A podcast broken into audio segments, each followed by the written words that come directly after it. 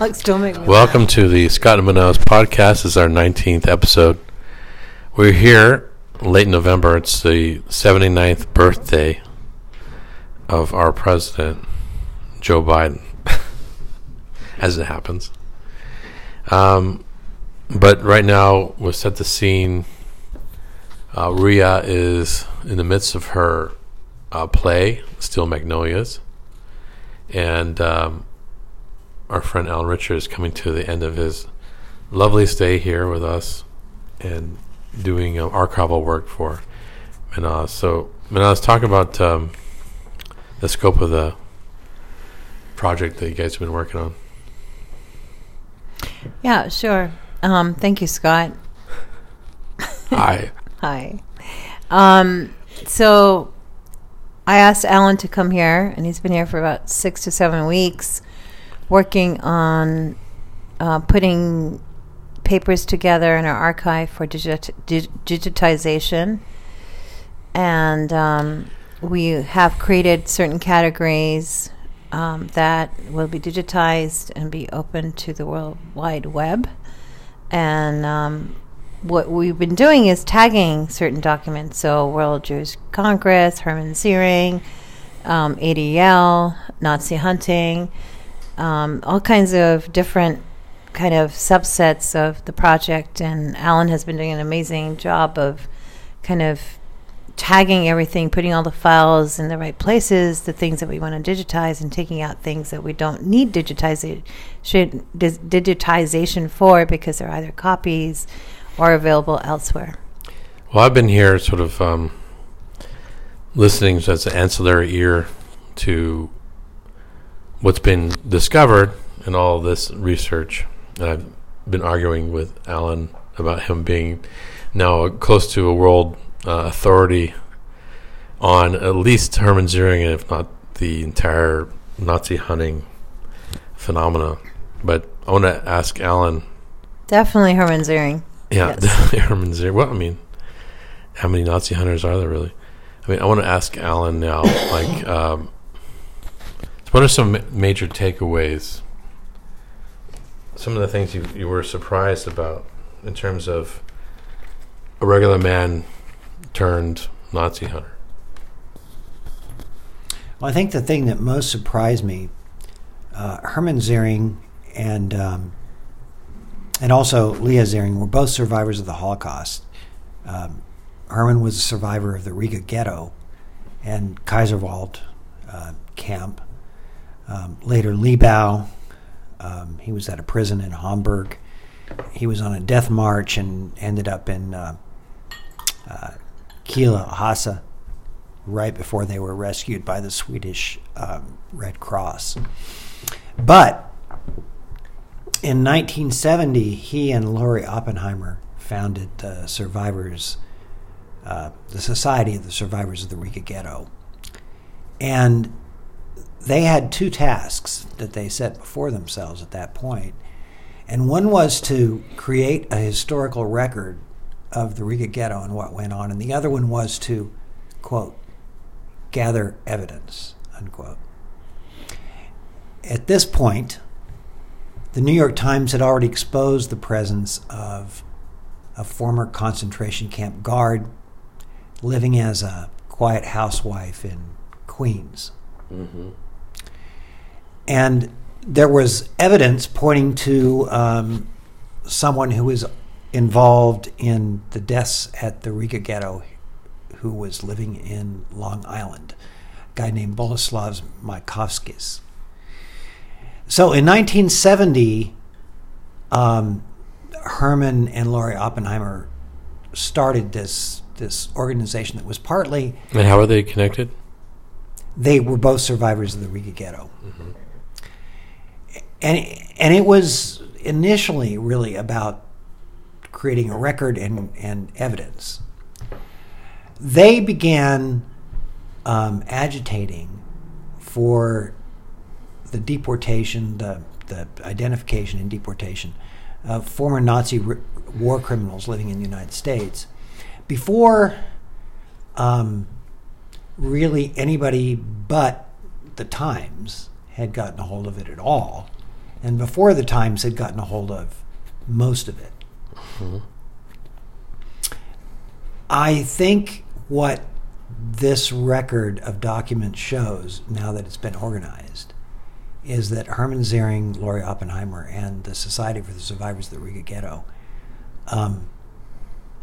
catalyzed a process that ultimately ended up in the ADL's War Crimes Task Force and the Office of Special Investigations at the Justice Department. They're really the premier Nazi hunting entities in the United States that actually managed to do things, that identified these people and deported them. But also the INS, right? Yeah, the Office of Special Investigations started as the centralization of Nazi war crimes efforts within the INS, which had up to that point been disorganized and perhaps even subverted within the INS. Well, let me ask a Manos question. So, you know, the mission of this, ultimately digitization of this kind of work, this kind of data, this kind of evidence, is going to be something that hopefully future scholars will come and discover for themselves. What do you think future scholars will be looking for in this regard? Well, I mean, I think, the archive gives a history of people who had survived and came out and actually wanted to seek justice. That's really the overarching kind of thesis, if one may put down a thesis. But I mean, I think the second thing is also about how scholars would be interested in someone like Carmen Ziering and the Riga Ghetto. I mean, you have to understand these are survivors from the Riga Ghetto. They were imprisoned. They went to concentration camps.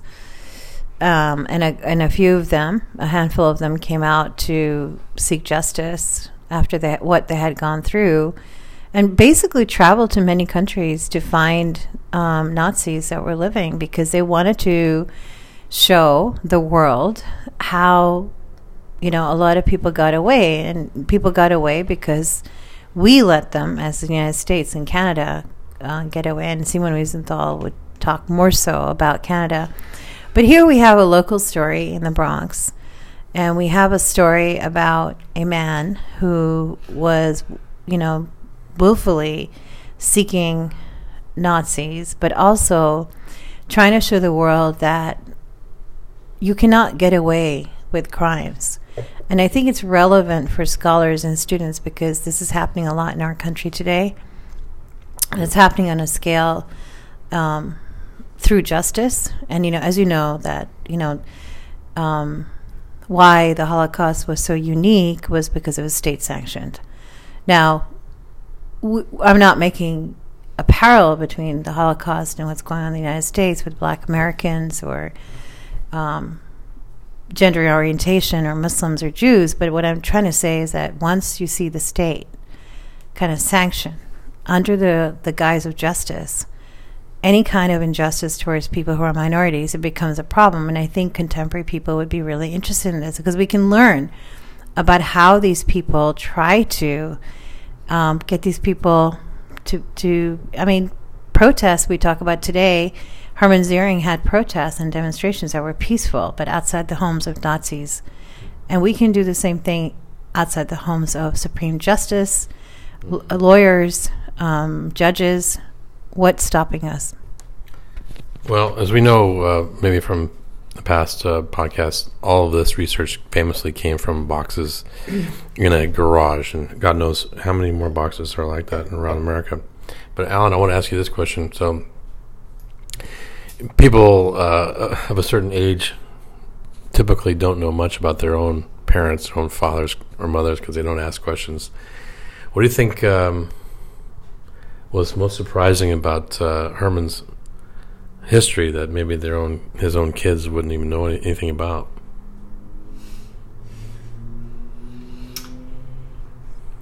Well, I think Hermann's involvement in wanting to be aware of what was happening globally. And you can see this in his travel itinerary. You can see it in his work on cases like the Filartiga v. Peña case, which involved a government official in Paraguay murdering the teenage son of political opposition person. And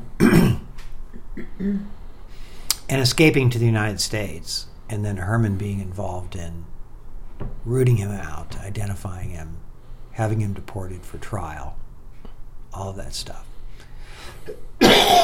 He was not literally a Nazi, but it was the same principle. Impunity breeds imitation. So if the Nazis do this and get away with it, and their imitators even learn from their mistakes, so the degree to which they succeed is the degree to which they'll be imitated. Mm. It's not about vengeance so much as it really is about justice, which is about the future, what happens now. Well, Manos, I was going to ask you, you're still traveling around the country, around the world, and people are asking you to speak about your work and, specifically show on Muslim Eyes, from Muslim Eyes. But I want to ask you how this project that's been going on intensely for the last month, but more or less for the last 8 months, almost a year, has informed your discussions in synagogues and different places around the country. Well, my work has to do with justice too, and it's about culpability, right? It's about saying that in the Muslim world there's anti-Semitism, and it's a problem. And I want to call it out, just like Carmen Ziering wanted to call out Nazis. We don't have tons of Nazis in the Muslim world, but we have people who are highly anti-Semitic, and Holocaust distortion is huge. And so I think there's a lot of parallels in terms of that. And then also I think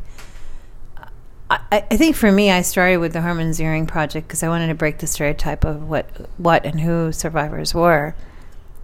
And the stereotype we have in the United States is that they just went to their death like sheep.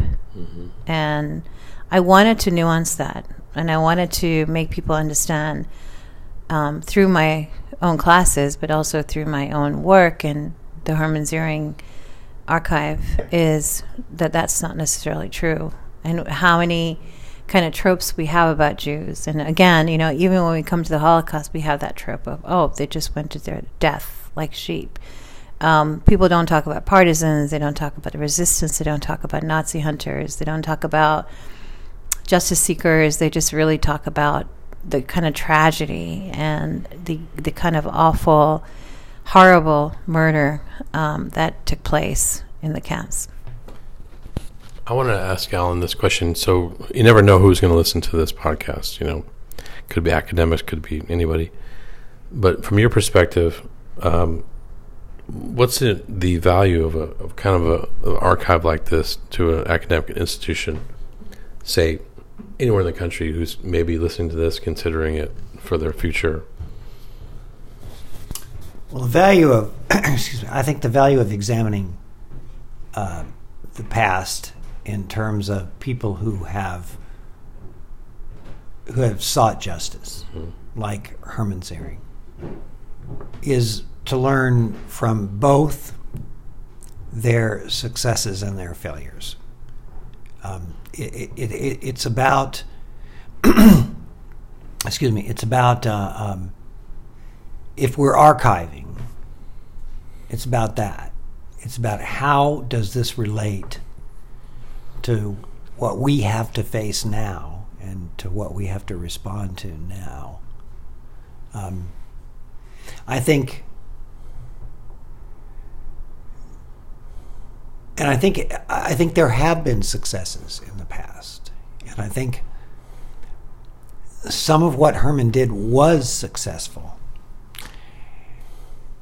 And even where it wasn't, he advanced the strategy from where it was before he was involved in it. And you could argue that the OSI has been immensely successful, at least in identifying and deporting. Can you explain OSI for people who don't know? The Office of Special Investigations at the Justice Department, who it's their responsibility to identify and deport war criminals, mm-hmm. People who've committed crimes against human nature, people who have committed genocide, who have contributed to committing genocide. It was started to specifically find people who were involved in Nazi crimes. And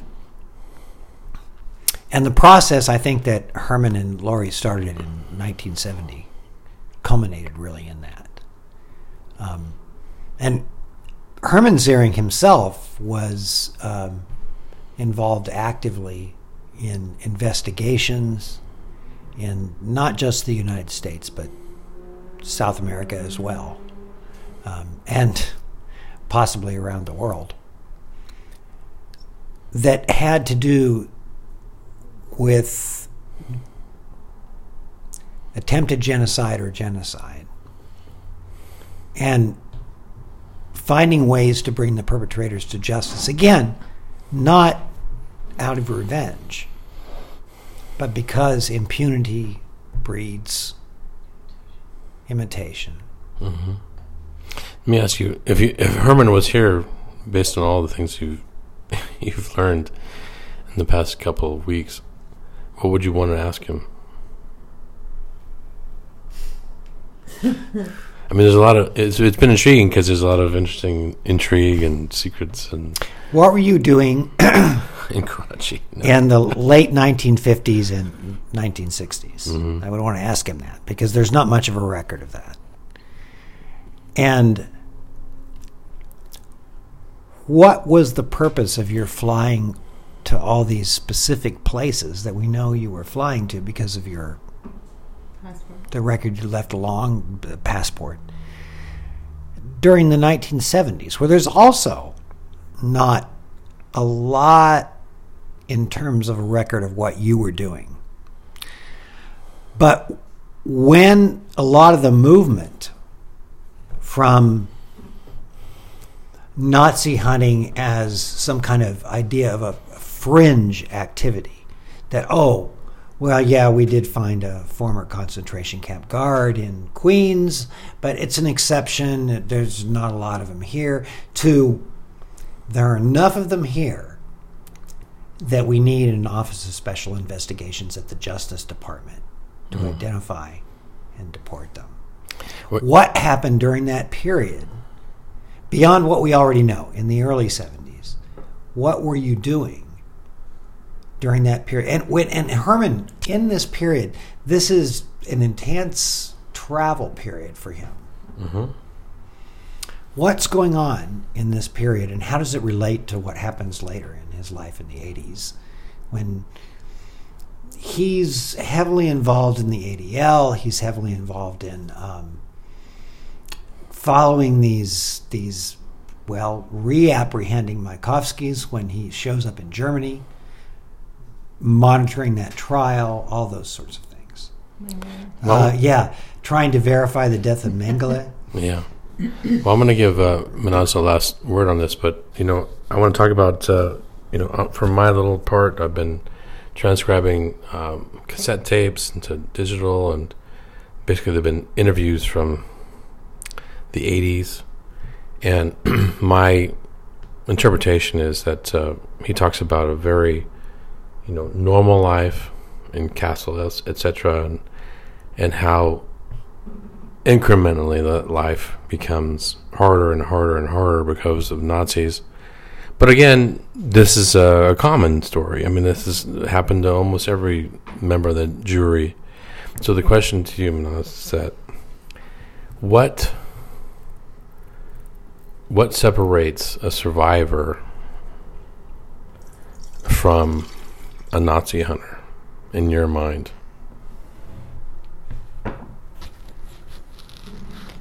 Well, I mean, survivors are Nazi hunters, but I think what makes Hermann so unique is that, I mean, he did live his life, and he brought up three wonderful children, and he had his own business, et cetera, married a wonderful woman. But I think his kind of tenacity and his energy about this should not happen again, never again, is sort of like the motto, I think, in his mind. But he's also about never give up, right? You never give up. And that's why he survived. You know, I mean, this is one of the reasons he survived. But he wasn't going to give up even after he survived. And I think that is the tenacity that I'm talking about, and the energy that he put into his life. While having a family, while having a business, he was still out there seeking justice. And that's what makes him different as a survivor. Doesn't mean he's less, better, but different. Thank you. It was an interesting conversation. So it was a little bit of a time since we last had our podcast. We were in Serbia last time, and now we're back here in New York, close to Thanksgiving 2021. And I think the next time we talk, it'll probably be in Venice, Italy, hopefully. And Alan's leaving tomorrow. We're going to miss you. But we'll see you probably again in close to the summer.